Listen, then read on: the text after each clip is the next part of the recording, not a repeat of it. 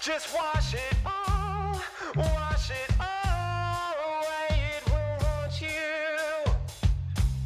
You Ladies and gentlemen, Rangers and Cadets, welcome to Movie Morgue Base, the last bastion for film autopsy podcasting. I'm your host, Silvio Emery, And I'm Annie Neller.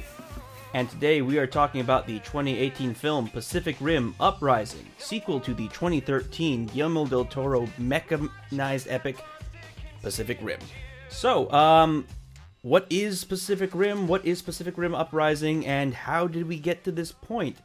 Uh, let's talk a little bit about context and what this movie kind of means to us. Annie, um, what is Pacific Rim to you, and what were you expecting going into this film?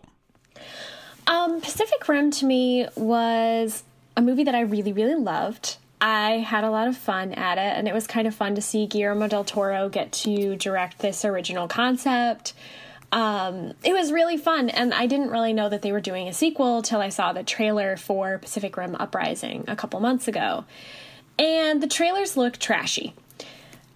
I didn't really know what to expect other than a really terrible sequel based on how the trailers were cut. And so I didn't have very high hopes for this one. And it also made me feel kind of bad because the first Pacific Rim was something that I really enjoyed. So I had really mixed feelings going into this movie. How about you though? What what was your context for Pacific Rim originally? Well, Pacific Rim is kind of what put Guillermo del Toro on the radar for me. And yes, I know, I know, heresy, heresy, Hellboy was great. But also, Hellboy and Hellboy 2, I kind of skipped over Hellboy 2 for a long time. And yeah, just because, like, in, in that kind of, like, big fantasy film, generally, like, the sequels aren't as good. So I, I did really enjoy the first one, and that was kind of before I really started having this kind of conscious vocabulary of directors and filmmakers and so on and so forth. So, uh, Pacific Rim, there was a big gap, five years between Hellboy 2 and Pacific Rim. So, that's kind of when Guillermo del Toro kind of jumped up onto my radar. And I really enjoyed it because, like, I've always loved, like, you know, anime and cartoons, you know, Transformers, stuff like that, giant robot stuff. So, this was right up my alley. And there have been films with giant robots in them before, you know, Power Rangers and so Transformers and so on. But this was the first one that really like made something first of all so much bigger and had that gravitas, and it was one of my favorite movies of that year with an absolutely kick-ass soundtrack. Uh, you know, and I I think I might have been in Australia at the time. I'm not 100 no, not not yet at that point.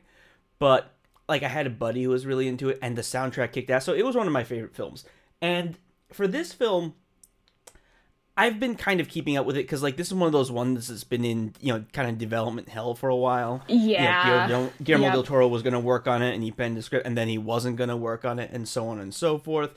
And when it was announced that it would be going moving forwards without Guillermo del Toro, I was just I wrote it off completely because one of the things that made the original movie special was this um, sense of scale and of detail and of lived in because for the original movie they developed 21 Jaegers and 51 kaiju is we were looking at a small vertical slice of a much bigger universe and I felt like this film couldn't possibly live up to that and the other thing though is that the marketing for this film I think has been very poor. It's um, been in terrible. Particular, yeah, it shows off a lot of I think the worst shots of the film, and also sh- frames them in such a way that it highlights some of the things that we've been kind of insecure about going into this film, like this sense that the robots are much more humanoid, they move much quicker, and it's much more bright and colorful. So I was having very low expectations up until about a week ago. Because a week ago, trailer 2 dropped. And what trailer 2 shows is a lot of stuff that should have been in trailer 1. Like this idea that Obsidian Fury, the black uh, Jaeger, is actually an unknown quantity. Because the entire trailer, from the entire first trailer, just shows, hey, look, we got teams of Jaegers now, and they got big, goofy weapons. And while, yes, it is theoretically possible that I could have watched that trailer and then counted the shots and realized that, hey, the black one with the orange visor isn't in any of the group shots. Maybe it's an outside force. But it's a movie trailer. I don't want fucking Yeah. homework. So yeah. just establishing that context of oh that's an unknown enemy made it go from oh this is gonna be like hot nonsense to eh, this could be fun nonsense you know Yeah. No, that was kind of how I felt about it too. Once I started seeing more promos and stuff, I saw promos on Instagram that made me think, okay, you know, like this might be worthwhile. yeah. Seeing, and then you suggested we uh, see it. Let's. So, how did it come out? Like, did it live up to our expectations? How did we enjoy Pacific Rim Uprising? Before we go diving into the film, let's just say, like we've talked about who we are and how we relate to both Del Toro and to the Pacific Rim franchise. So, let's now talk about now that we've established those credentials. Let's say, how did this do? Like, what did we enjoy it? Did we have fun? Did we like it? Did we recommend it? And so on. Before we go ahead and jump the spoilers to everything else. Okay. I really, really enjoyed this movie. I had a lot of fun watching this. I know that the critics have not been so kind to this movie, but I actually had a really great time. I would recommend that people go and see this. It's pretty fun. Um, I think that the pacing of the movie kind of leaves off in the latter third, but I still think that there's a lot of fun stuff. And there's a bit of corny stuff too, but I mean, they I, I don't think this is quite as good as the original Pacific Rim. But I think it's far, far better of a movie than we were led to believe from the trailers. How about you, though? What did you think of Pacific Rim 2 Uprising? I enjoyed this a lot, and I, I make this point a lot when we're talking about movies. Is this is I think a fantastic immersive movie in that it's very fun to watch as you're watching it.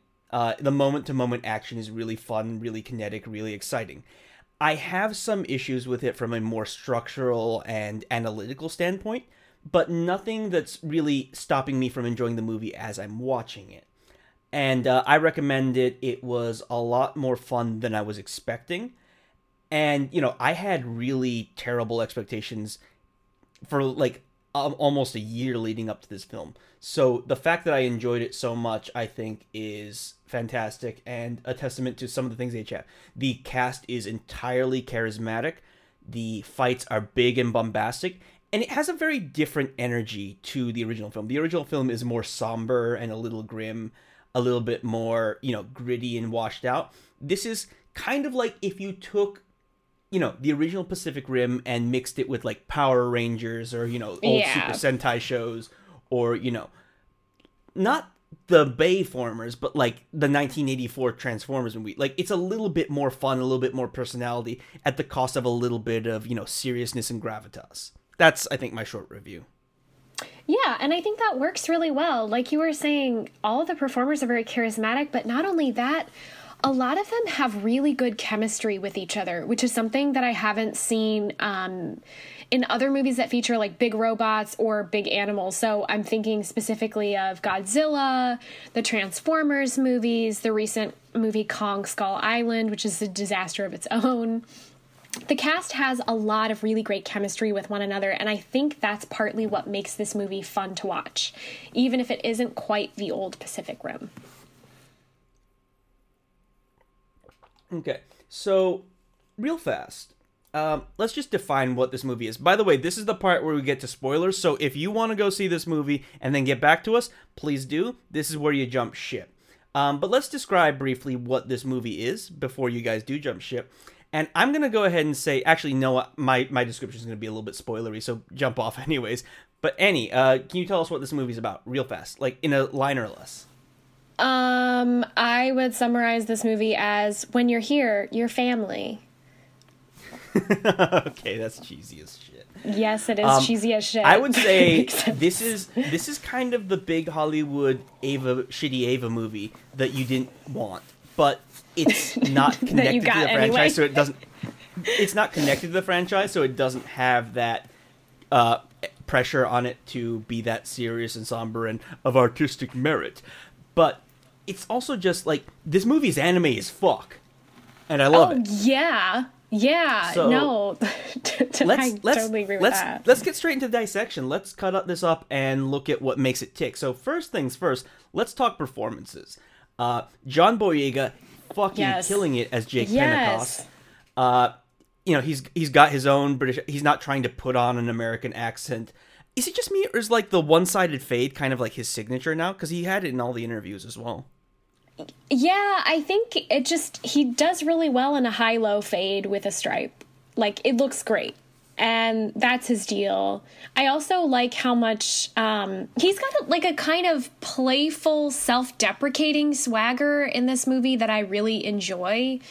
Um, and also at times like talking about himself, talking about other guys and calling them hot, like the scene with Yeah. the sprinkles. Yeah, just John yes, John Boyega, bisexual icon. What?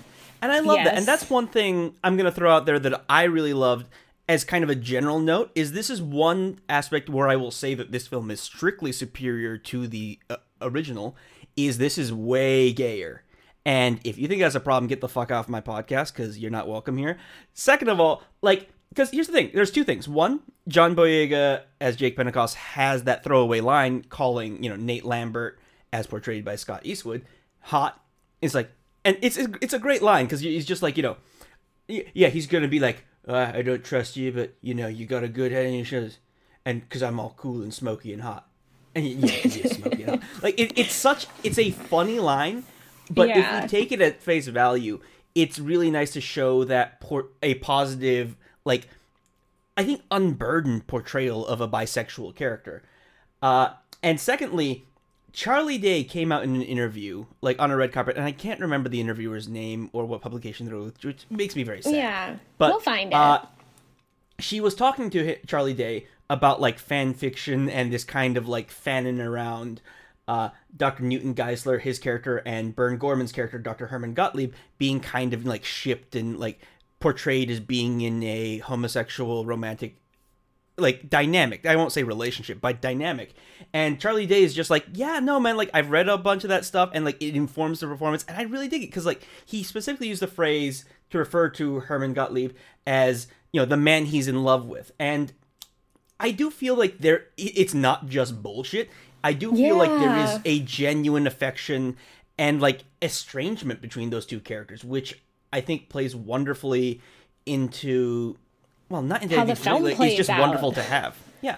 Yeah, no, I you totally kind of get their chemistry again on screen and I know for most people those were like the two most lovable par- characters from Pacific Rim the original. And they're really still as fun in in this movie and they're just negotiating a very different relationship than they've had before. It's nice so- because in in the first movie they were kind of the odd couple. Is like this guy. This guy works science like this. This guy works science like this. This guy's a crazy kaiju head. This guy's a strict by the books biology guy, whatever. And they kind of had to negotiate around each other. And here you get this really great sense of them having been close and now are separated by circumstance and by time. Uh, Charlie Day, I think, also is just a standout performance because we've already given you the spoiler warning, so no mercy here. But he is he turns out to be the villain. And one thing I loved is as I was watching this, I know that I really didn't like the costuming choice of the glasses. I felt like it made him a bad actor because he was behaving awkwardly. He didn't have the eye contact chemistry that he would normally have, and he was just like portrays kind of bumbling. But that fits with the characterization of he is possessed and being manipulated and he's not quite human in this. So wh- I, I love stuff like that where a film can make you feel something as an audience member that clues you in to something that's actually in the fiction. and his performance as Newt like it it's great because it spirals out like he goes from being very like kind of controlled but still a bit manic to just being all over the place and that makes him a really wonderful villain like i was not expecting charlie day to to pull this off but you know what he used the D.E.N.N.I.S. system on the world and it worked apparently so The other thing is also he has fun being the bad guy, and that's something oh, that yeah. we don't see as much as I think we should. Is like yes, he is a cold, sinister force. Is like the progenitors are coming and they will kill you all. But also he's like yeah, or like he's playful. It's like you know, ah, you're always going with the giant robots, and it's fun, and it plays to the strengths of Charlie Day as an actor. Um, I will. I do have one criticism though, and this is not with Charlie Day's performance, but I think with the direction and the editing so much is they use a creepy voice filter to like play out the alien voice angle when he does, and I really think that it would have just I didn't been a need that. no, I- first of all, you didn't need it. Second of all, I think it weakens the acting. Uh, it also has no, I think, mechanical definition or conceit to explain it in the fiction. Like he doesn't have like an alien, Im- like physically implanted in his Implant, vocal cords or something. Um, so it just comes across as being really cheesy, and I think it would have been great. Also, I think he has the range to go from like, hey, you know, I'm Newt, I'm crazy, I'm crazy, to you know what, you guys are all gonna fucking die. I think he could have pulled that off great, and even if he did pull that off, we will never know because we don't have those unedited cuts. So that's like that's one little gripe I have. But other than that, I loved him. Uh, Burn Gorman came back strong with. I think he played up uh the awkward, kind of like socially isolated, like almost on the spectrum kind of neuros- neurosis a bit Yeah, more. But it also worked because he was, I think, less in his element and more uncomfortable. He did more things that were like breaking into a building and like sneaking around. So like it, it, it totally worked, and he was they're, they're charming and they had wonderful chemistry together because I think they kind of really didn't interact with anyone else. Yeah, no, not really. Like a lot of the movie focused on their relationship and how it was evolving and stuff. Um, the only other person that Charlie Day really interacts with is um, Tian Jing's character, Liwen Shao, who is the head of the Shao Corporation. Tell me more about Liwen Shao because we love her. Uh, she's so hot in this movie. She's like in control, in command. She has the most beautiful jacket when she's introduced to us. It's this beautiful white jacket with these really kind of like elaborate sleeves and it's white and like her makeup's beautiful. Like she just looks amazing in this and she seems commanding throughout the movie. And And th- that coat, it's compelling. That coat is all sharp lines. I love Yeah, it. It's yeah. like it's not quite haute couture, but it is like a very striking, very like no pedestrian could ever own this kind of coat, and it's love. And I I feel a little cheated in this, and this is something where I'm a little more upset. Like this is nothing to detract from Tian Jing's performance or from the character of Liwen Shao, but more from the direction and the screenwriting of this film. It, and I, this is more of a direction thing because this is all visual coding that's not necessarily in the script. Although I'd have to have a look at a shooting script of this, and that's another thing. But she is coded so strongly as a villain. She is coded as like you know the cal- the callous superior, the the kind of bitchy power executive. She's coded as uh, manipulative with, and that's actually the thing. I don't think they ever resolved that thread because I believe, like, did did uh, Newt send Obsidian Fury or did uh did Liwen Shao send that? we don't know. It's never explained. assumed, Yeah, it's never explained, but I had assumed that it was Newt that sent it, actually, and not Shao. Yeah.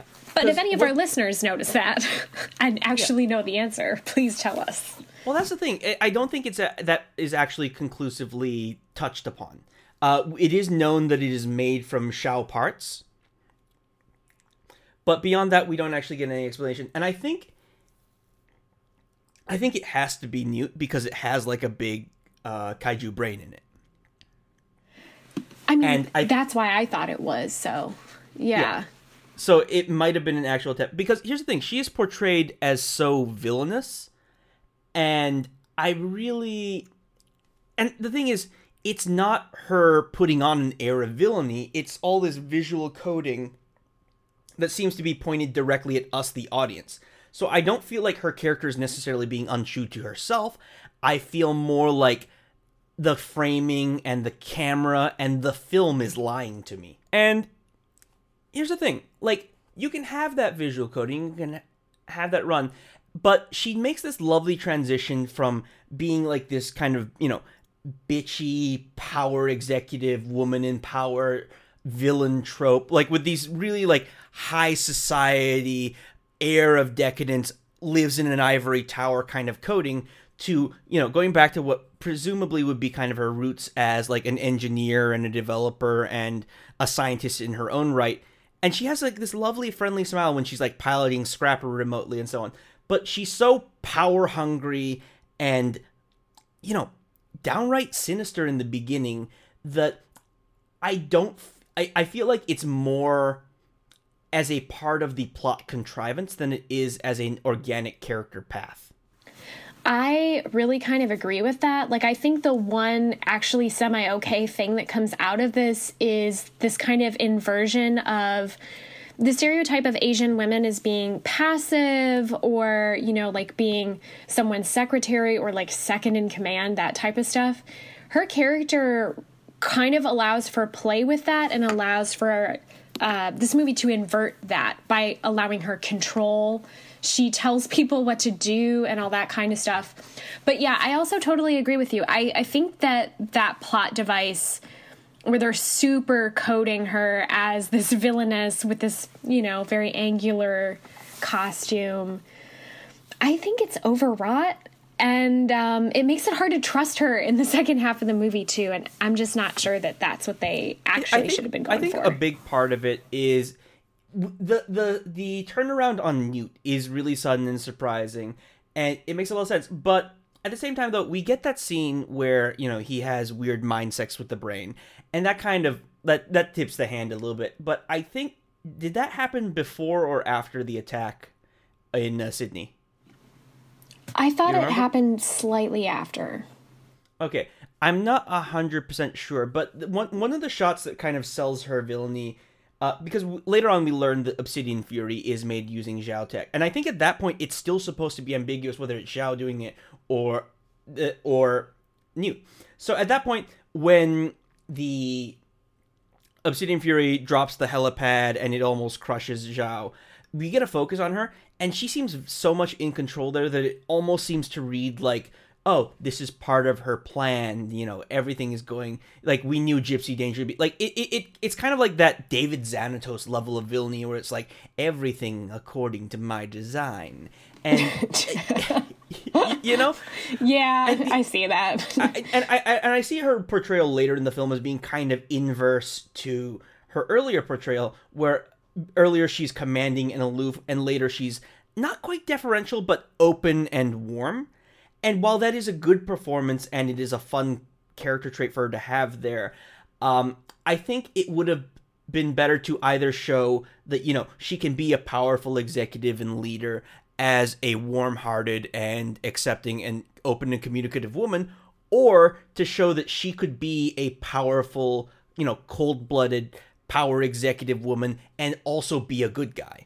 In a way i feel like she's kind of two different characters in this yeah, I totally agree with that. and i think it's Yep. that duplicity that makes me go something didn't quite mesh for me Yeah, no, I, I think they needed stronger writing for this part for Shao in particular. But yeah. Was there anything else that you were like, eh, this kind of doesn't work for me, or.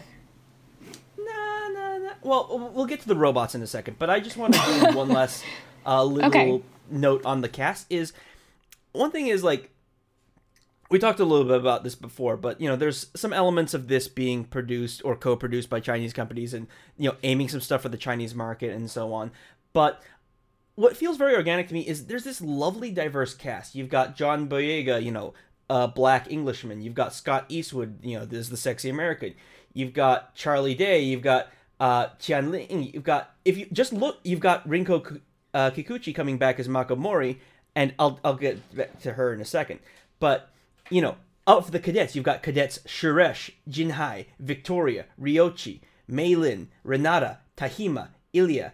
There's like this wonderfully diverse cast, and beyond that, having the film's conceit and setting be that it's on these all these bases around the Pacific and away from the continental U.S.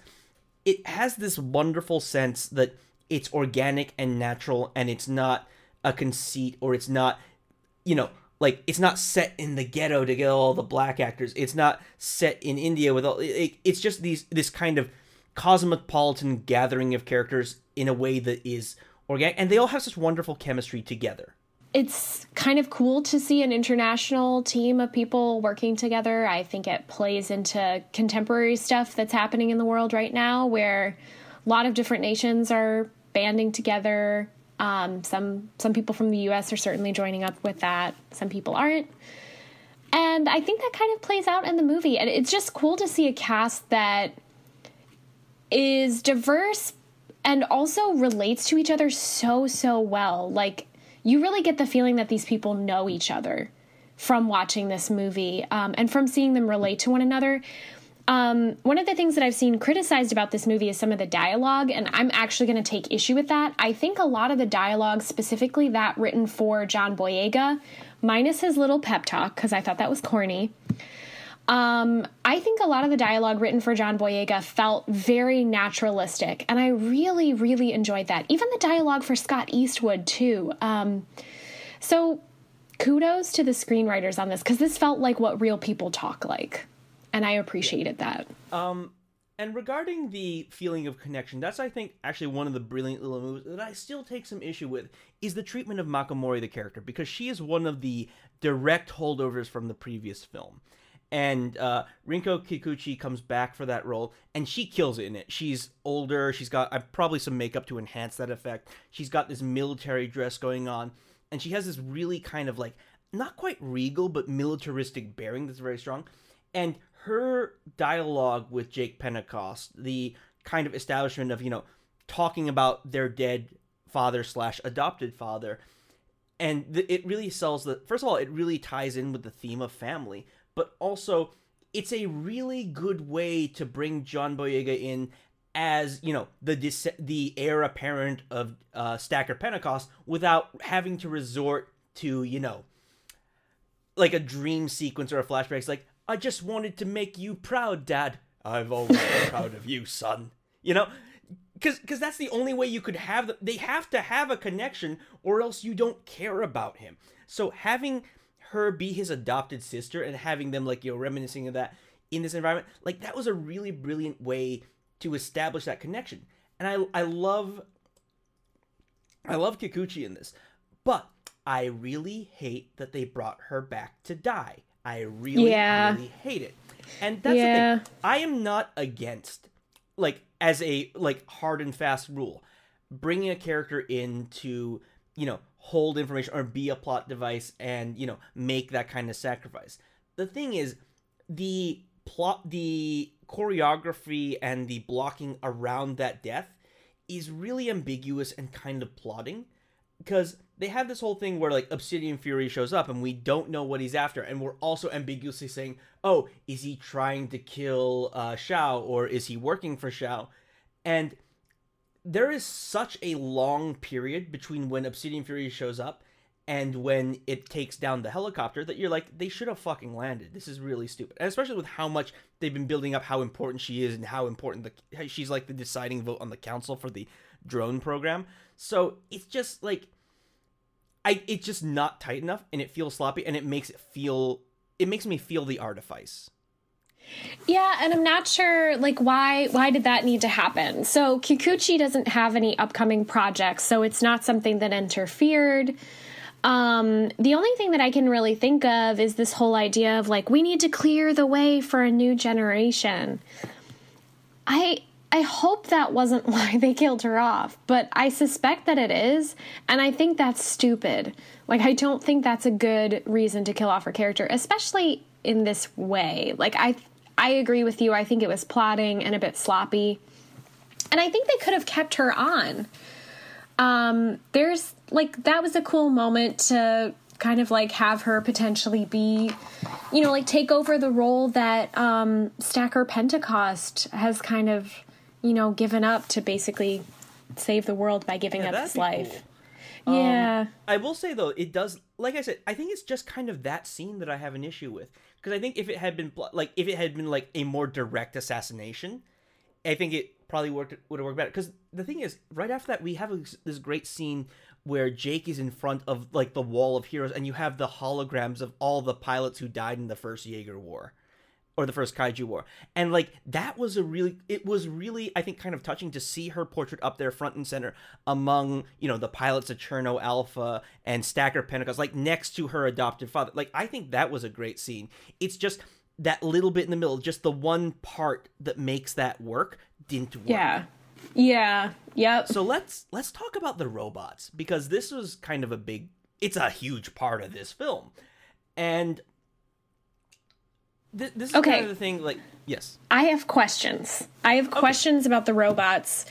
Um, because the whole time that I was watching this movie, I really felt like I was watching an anime. And you and I kind of talked about this a little bit before, but I didn't really have the language to talk about why I thought this felt like an anime. So, can you help me out here? like, what exactly am I seeing? First things first, I want to talk about the original Pacific Rim for just a second. Uh, because one of the things that Pacific Rim did that was really kind of groundbreaking and revolutionary was the first of all the sense of scale. Because when we think of giant robots, when you look at like Optimus Prime, who's this huge giant robot, he's only like two stories tall, right? When you look at these robots, these things are like 80 meters tall. They're like 260 feet. It's ridiculous. And you feel the size of them. And in the original movie, in you know 2013 Pacific Rim, they shake the earth when they walk. Uh, when Gypsy Danger takes that uh, takes that ship and beats a kaiju, I think it's Leatherback is that kaiju, beats it in the face with it. Like you feel how big it is. You see the entire world shake when it moves. You can see the rain cascading off, and you get a huge sense of the scale of it. And that was the big thing that I was afraid of that would be gone from this movie is the sense of scale and weight because that's I think a touch that Guillermo del Toro spent a lot of time getting right is this sense that this is in fact like a 5000 ton machine or pro- I'm probably being conservative in that estimate. I'm not going to do the math for how much that metal weighs. Um so and here's the weird thing is like they both do and don't have that in this film. Um, because there are some scenes, like the initial Jaeger that chases down Scrapper, that one that looks kind of like a Jaeger mixed with Master Chief. Yeah. That one has a great sense of scale and weight. It's big, it's scary, it's kind of inexorable, like nothing will stop it. And it's so much bigger than the little Jaeger that they're in. However, later in the film, you've got the orange one, which is like Alpha Blade or whatever. I can't even remember its name. And we'll get to why that's a problem in a second. And that one's doing like flipping kicks and so on. So when you Annie, when you're talking about how this feels like anime, um, yeah. there's a couple things that I think inform that. One, this film is so much more colorful than the original. Um, it's much more of it happens in daylight, where a lot of, and also one thing that was part of the original Pacific Rim that we don't really talk about is how much of it happened in the ocean or on, like at sea in storms. Um, so much more of this film happens on dry land away from the sea because you know the kaiju rose up from the sea like in the tradition of Godzilla to smash and stomp and make fucking chaos. So when you have these things on dry land in the middle of the thing, you kind of lose that separation and also like it kind of pulls away from like the metaphor that, you know, depending on your Altera theory and whether uh, you believe who said what, that, you know, the kaiju also kind of to a degree represent like global warming and rising seas is Yeah. you separate them from that environment. So first of all, it's much more colorful. Second of all, the quality of motion is very different. Uh, these mechs move much more quickly. Uh, they also are a little bit more gimmicky and toy.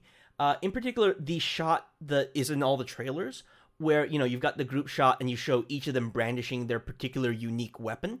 That feels very much to me like you know something where okay, because a lot of like really big like shonen manga, like you know manga for action manga for boys, uh, focuses on expanding their runtime and their ability to be published for long serialization by having these powers or magical artifacts or so on that are like collectible and variant and you know you can look like uh, this is this guy's magical artifact and it makes a sword out of ice. This is this guy's magical artifact and it's a whip made of fire you know? And you have their different strengths and you could because that's one of the things that gives these things longevity is like schoolyard discussions. It's like oh yeah my fire whip would melt your ice sword. Oh yeah well my ice sword would like make a sword out of blood it'd be strong. Like you know th- that's the kind of like enthusiastic talk. And so Yeah. when each of them has this like big like toyific weapon, it feels a little silly. And it feels like collectible. You know? Yeah, like it's meant to sell toys. Yeah. Beyond that, there's this kineticism to their movement is they move in much more human ways. And just because we still do have some of that sense of scale, I do think it feels you know, bombastic. And I think bombast is kind of a key part of what you're looking at here. Uh, look also at the kaiju. When you look at the kaiju from the original film, there are all these like modeled like cerulean kind of dark grays and blues with like ma- there'll be highlights sure they'll have like these bright glowing eyes or like this yellow patterning on them but it'll always be against this backdrop of like this kind of modeled like sickly flesh color and you look at the kaijus in this one and they're much brighter like the one with the shielded faceplate that one's red in the center like some kind of like chameleon almost yeah. so everything's brighter, more vibrant. Also, the thematics of it are much more anime as well. It's not like this kind of grim rising from the ocean monster apocalypse so much as it is oh, here's a bunch of giant robots with rocket boosters strapped to them flying into Tokyo to defend Mount Fuji from the super combining kaiju. That's anime as fuck. Okay, yeah, because that was actually like the specific part where I was kind of like, this feels very anime. And that's not necessarily a bad thing. In fact, I actually really enjoyed it. And I was kind of thinking the whole time, like, man, if I was a kid right now, like, I would have been super into this. like, super, super into it. Um, I also really liked the, uh, you know, that weird moment where, um, the drone robots start partially turning into kaiju. That was actually great. Yeah, So- I really I found it disturbing and interesting. Like that was kind of cool. Yeah. Well, here's the thing, and I want to get into kind of the generalities of super robot fiction and mecha fiction in the Western tradition because we don't have as much of it. And this is kind of where this film, I think, will perform differently with different audiences critically because of the kind of vocabulary we have about film. And I'm, I'm, I'm going to kind of go back deep into history here, but here's the thing giant robots are something that we don't see a lot of in film. Uh, off the top of my head, uh, in the Western film tradition, we have Transformers, which is a recent phenomenon. Right. We have the Power Rangers movie, I think like Enter the Goo or whatever. Enter and- the goo. That's kind of all like ma- real steel, kind of, not really. Oh Like, no. Can you think? Can you think of anything else, Annie? Uh Iron Giant, but even then like that's No, Iron Giant's an animated film, and also, and here's the Uh. thing: this is a very established tradition in uh, Japanese, it's particularly in anime and manga. But also, Yeah. there's a distinction between robots and mecha, because Right. a robot is its own character. Astro Boy is a robot. Optimus Yeah. Prime is a robot. Yeah. Gypsy Danger is a mecha. A mecha is like a vertical tank or a, you know, it's a vehicle. It's a robot that a person drives. Maybe that person fuses with its heart and becomes some kind of embodiment of a soul of it, like in Evangelion, or maybe like it's piloted mechanically. What whatever it is, it is an extension of a person and it is not in itself a thing. Uh, so in that, like, I think the only real precursor is Power Rangers. And here's the thing about Power Rangers is that's weirdly kind of stolen from Super Sentai because Power Rangers is not a wholly American production. It is a Franken series that was made from footage of Super Sentai shows. That's why you have things like, oh, um, this season they're all driving cars, and we don't really have a good explanation for it. It's just you know you change the thing and you can look at some of the older stuff and you can see like there's a difference in film stock and cinematography that you can tell that the high school stuff was filmed separately from the monster fighting stuff. So anyways in anime mecha goes back to stuff like gigantor or as it's known i think it's like tetsujin 57 or something i think is the original name. And so in the mainstream western film canon we have basically no kind of continuity of Precedent. Okay. we have no precedent Okay. so i think to the general movie going public this is like, oh wow, what if there were robots, but these robots didn't need to have pilots, but they took that link and they corrupted it, and the monsters used them. Oh no! Like that's really cool. That is a cool story. But here's the thing.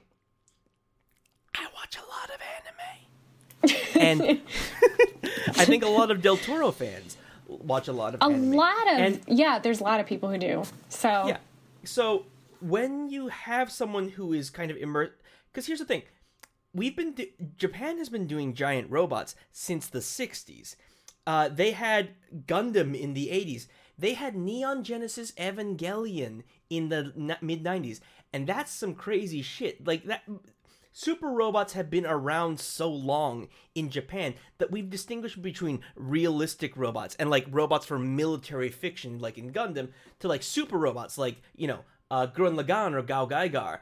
And uh, there was this whole cultural moment in 1995 when Neon Genesis Evangelion came out, and they said, "Well, what if robots weren't like this super awesome thing? What if like using them was harrowing and destruction?" And we made a whole show that's like a Freudian deconstruction and an examination of like the death drive, and you know, uh, Yeah. the whole thing in Christian imagery and fucking you know, uh, Jewish occultism and all that. And it's fucked up and it's messed up and it's whatever. And like everyone kind of followed that trend for a while, and then go like there are movements and there are uh, entire artistic schools of how to portray and write these stories.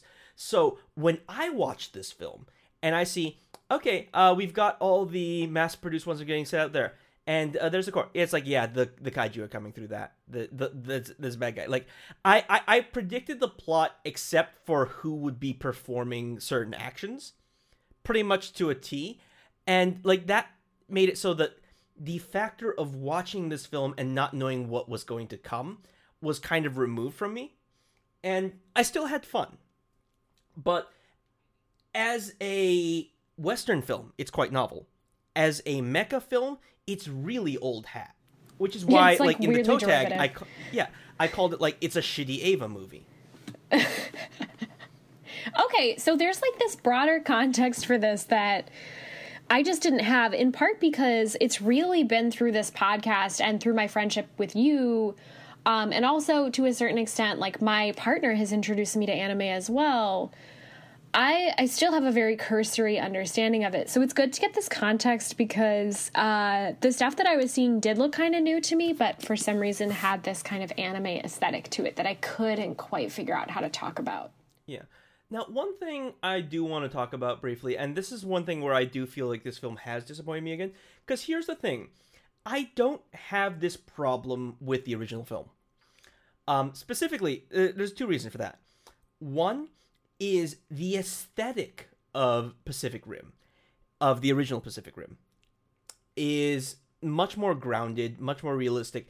It's kind it it's large in scale, but it's closer to something like Mech Warrior or BattleTech, where it's these giant realistic things that have these limitations and this placement and this these very big difficulties. Like what in this movie, they have to get to Japan, so they strap like kaiju blood rockets to them.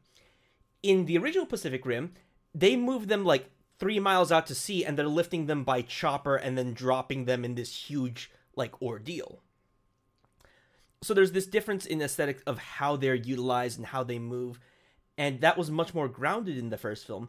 But also in the first film it was also a more developed and more interesting meditation on the mecha concept because the big conceit of that was that you needed two pilots who would sync together and be able to like basically share a brain space become the left brain and right brain of the robot. They had these big you know, uh, mechanized things that would hold on to their feet, and they had that like they walked really slowly in that, and it was a big part of that movie was I forget his name. Hold up one second. A big part of that movie was Raleigh Be- Becket trying to uh, drift with Mako Mori and having that problem. Like there was a central metaphor to what the robot was, and the robot was almost less important than this idea of this team of two people becoming a completely synchronized fighting force and being completely vulnerable and open to each other in order to be effective at combating this inhuman threat.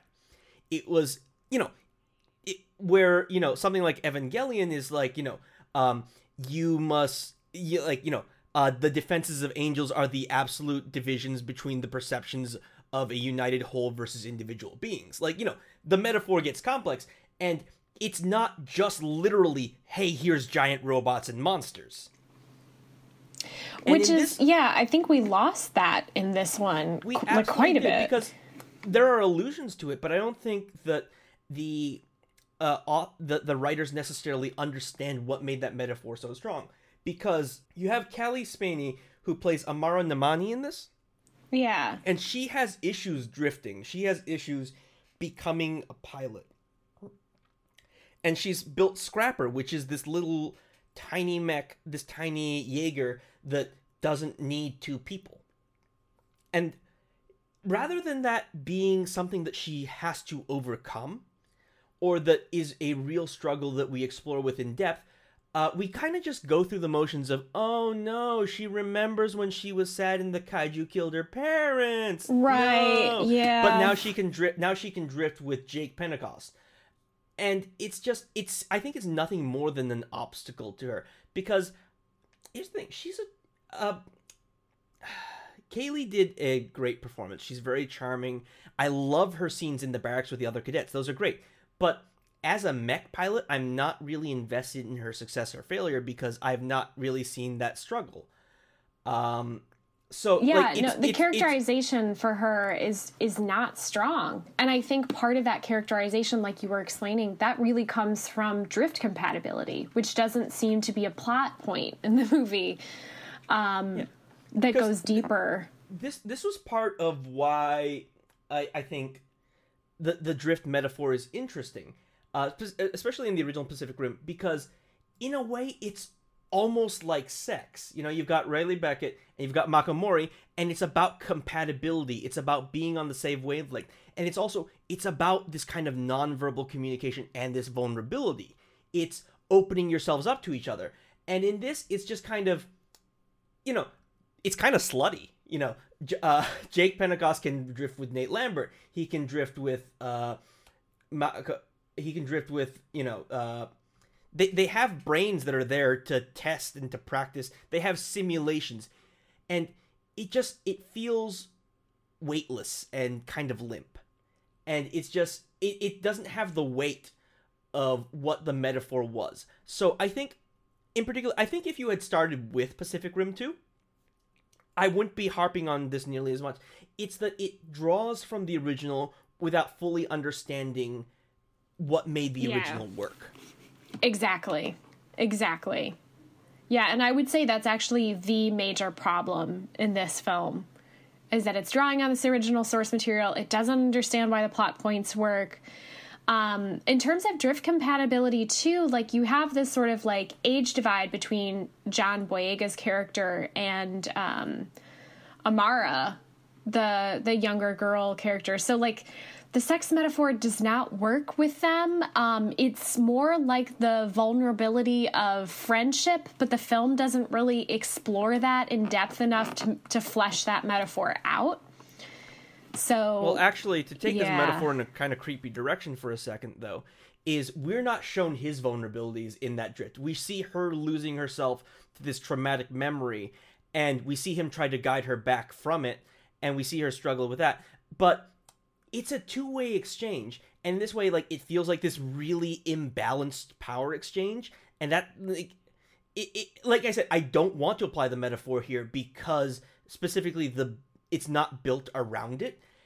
But if you like if you think about like that's part of why it doesn't work well is because it's disregarding a lot of what made that so important and also made the situation so dire.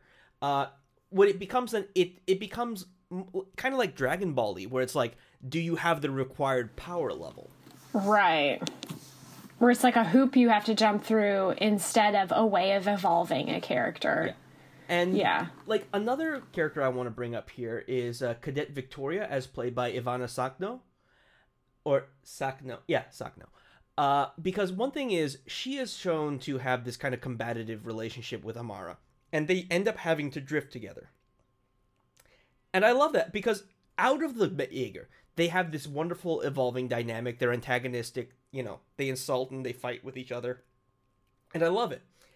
And after the rousing speech, they drift together. But here's the thing. They're in a Jaeger that has a three part three pilot setup, right? And normally that's like whatever, cool, because there was the Chinese one, uh, Crimson Typhoon in the original, and that's not that unusual. But here's the thing, uh, Amara and the other cadet are kind of running the walking kind of program, and you know performing the actions and piloting the Jaeger like you see. But uh, specifically, the no other Jaeger has required like active aiming. Is like everything is kind of an integral part of the machine that you control with your thoughts or with gestures.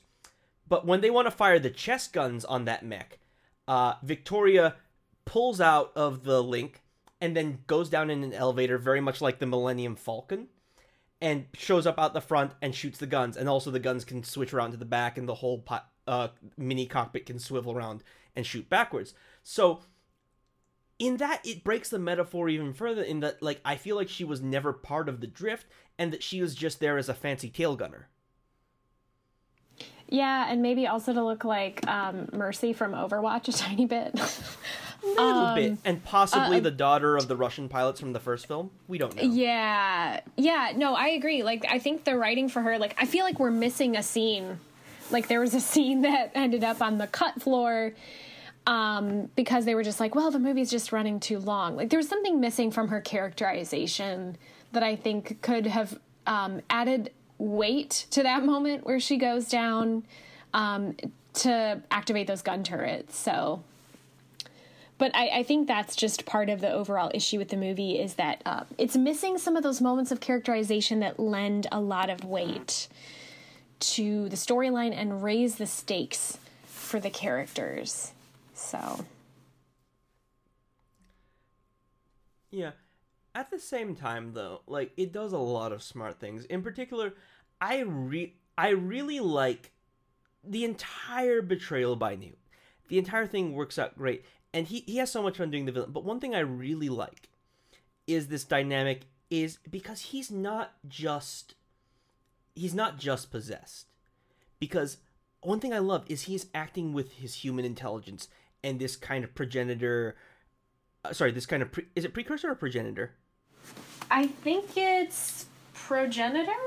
Yeah, he's working with his progenitor mind drive, but this human intellect in that he hides away all the code and the genetic material inside like automated subroutines. But also the way he com the when he releases the swarm of robots, like the Stitchers, as I'm gonna call them. I don't know what they were called in the film. I think it was displayed on a screen for half a second.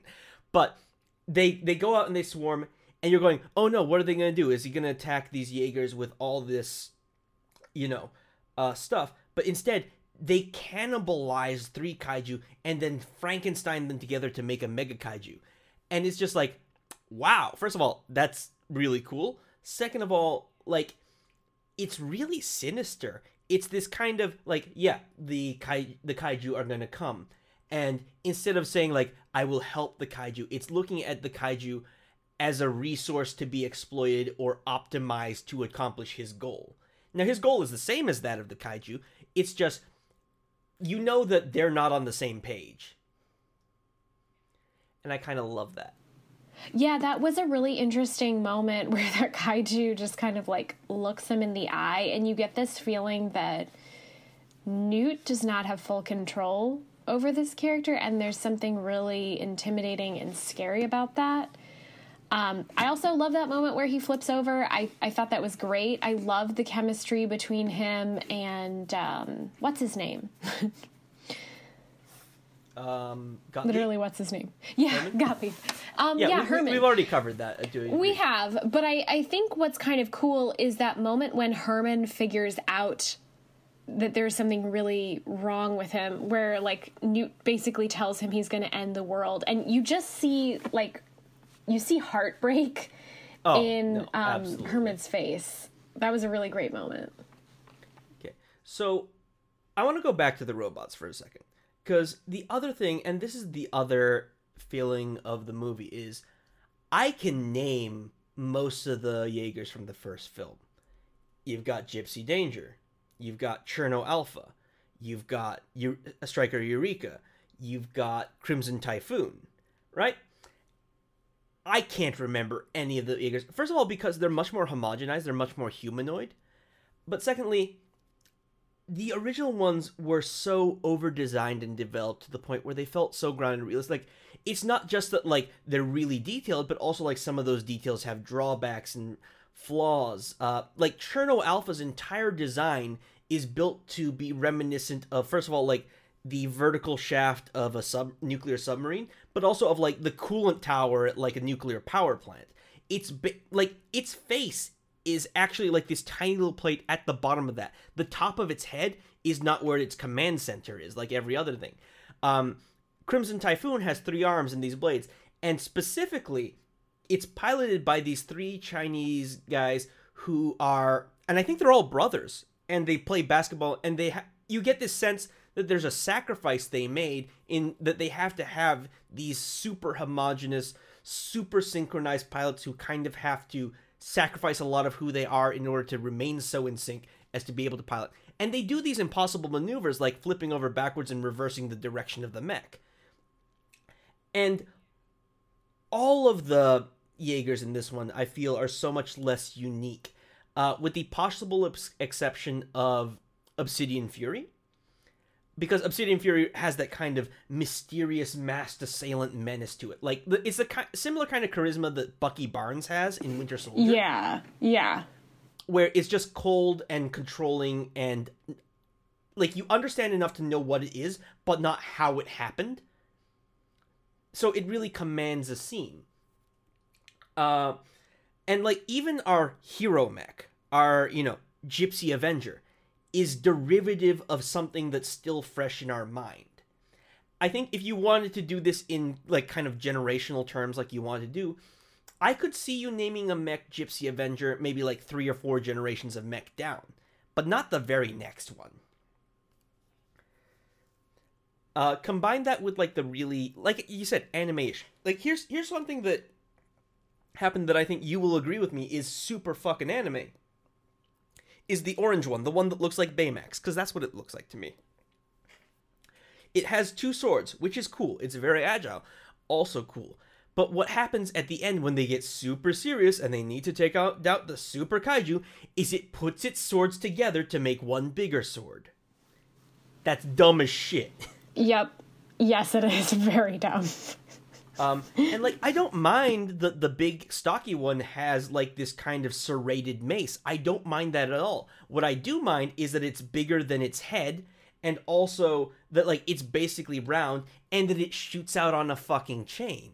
You know, it's it's that kind of like toy like silly. Well, you know what? You know what'd be cool? This kind of thing. Whereas the original mechs have this sense that they've made sacrifices and demi- design compromises and they're grounded and they're clunky and they barely work but they're designed to do this one thing. Because here, here's the thing.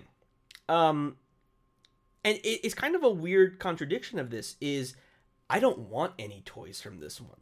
I had an at my work at an animation studio i had a st- uh, action figure of cherno alpha on my desk because that design was so fucking cool it went up on the company christmas tree. And it was good because each of those was unique and distinct. Uh, my partner has like a like i think 10 inch tall knife head because like it's got four arms and it's got those weird like splined off forearms.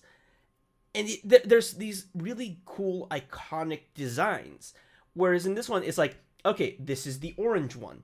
This is the stocky green one this is the blue hero one with the red chest.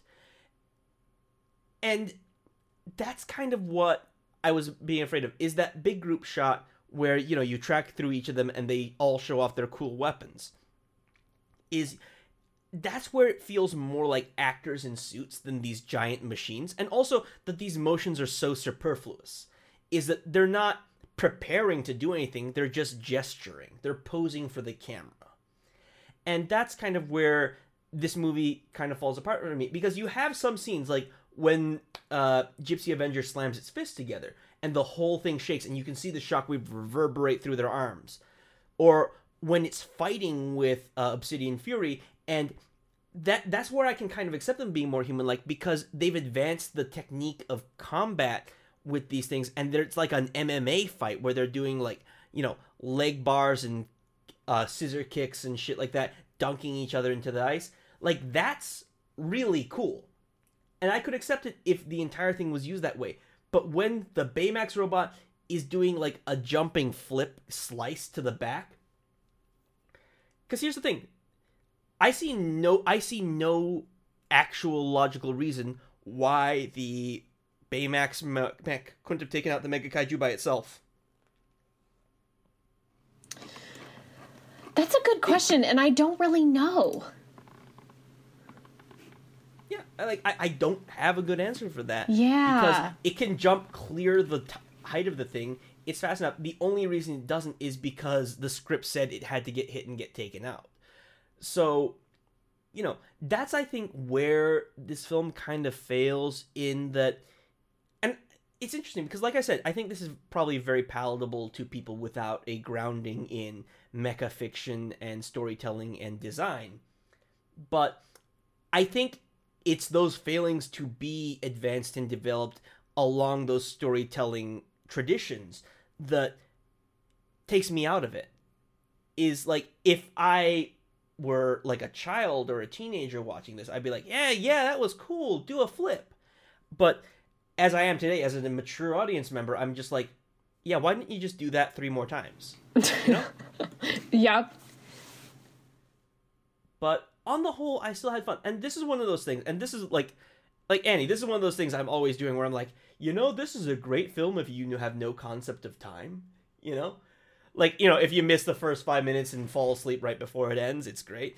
Is moment to moment, without looking at what's coming before an action, without examining the causality of this film. I have a lot of fun in the experiential moment to moment watching of this film. Yeah, I mean, like, I had a lot of fun watching this too. Like, I think it's totally fine for us to be like, here are the structural problems with this movie, because there's quite a, a few. But, like, also, if you just come into this movie taking it at face value, you are probably going to enjoy it a lot. You're going to enjoy, um, like, I saw this on a big screen, and seeing these gigantic robots in these cities, like, I got sucked into it. So you probably will too. Yeah. And I, And- I think that's fine. it, it's a big dumb giant robot action movie and that's something that is going to be novel and is going to be cool for a lot of people and i think it's it's a worthy addition to the series whether we like it or not uh, for a couple of reasons is we weren't going to get another pacific rim that was like the first pacific rim even if del toro was doing it we would have gotten something very different i think it's been a long enough time and del toro has explored different enough things that I think he would want to do something very different with it. And I think it would fix some of the superficial problems with the film, but ultimately we don't know what it would have been. And big dumb action is fun. I enjoyed this film. And here's the here's the thing also that I think is important is this is a big dumb action pole this is a big dumb tent pole action film. It has giant robots in it, which is like new and exciting for American audiences and has the potential to expose them to, you know, a whole bunch of like, you know, people might go on watch like maybe this will pave the way for a Gundam film to be in a big interna- international release. But also also, this is a big, dumb, tentpole action film with an arguably bisexual lead, uh, with a character as informed by the actors in a gay romance, with this huge, diverse crew of of uh, leadership, of women, of children, of varying nationalities and races. Of as a big dumb action flick, this is kind of a new breed. And as much as you as much as you could maybe deride it for being, yeah, it's just kind of a simple action flick, it's nothing but robots and punching. It's robots and punching, but and if that's what it is, I'm more than happy to see more films like this. Cuz I mean, you go back, I think something that might be kind of close to this is like Real Steel, where it's like, eh, it's a dumb boxing movie, but also, but also like a dad movie, and also like with robots. But it's you know still like here's this white guy from blue collar America and his kid. You know, it's it's a step forwards in kind of how films are made from a societal point of view, if not from a structural point of view, Yeah. Yep. I have and that's really that. exciting.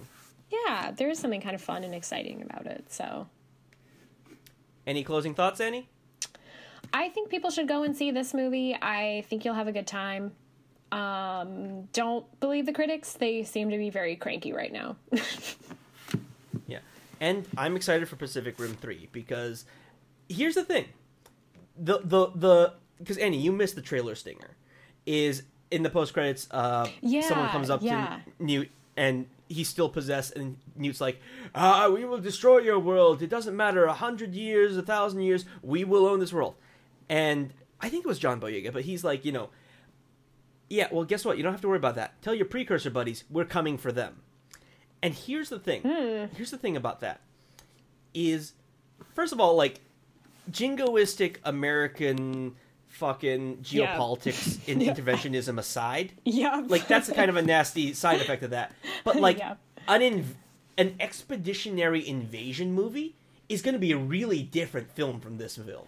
yes, So yep, even though they've taken it in a very safe, kind of logical way to go with a sequel, but they've also kind of painted themselves into a corner where they ha- where they have to make an interesting movie.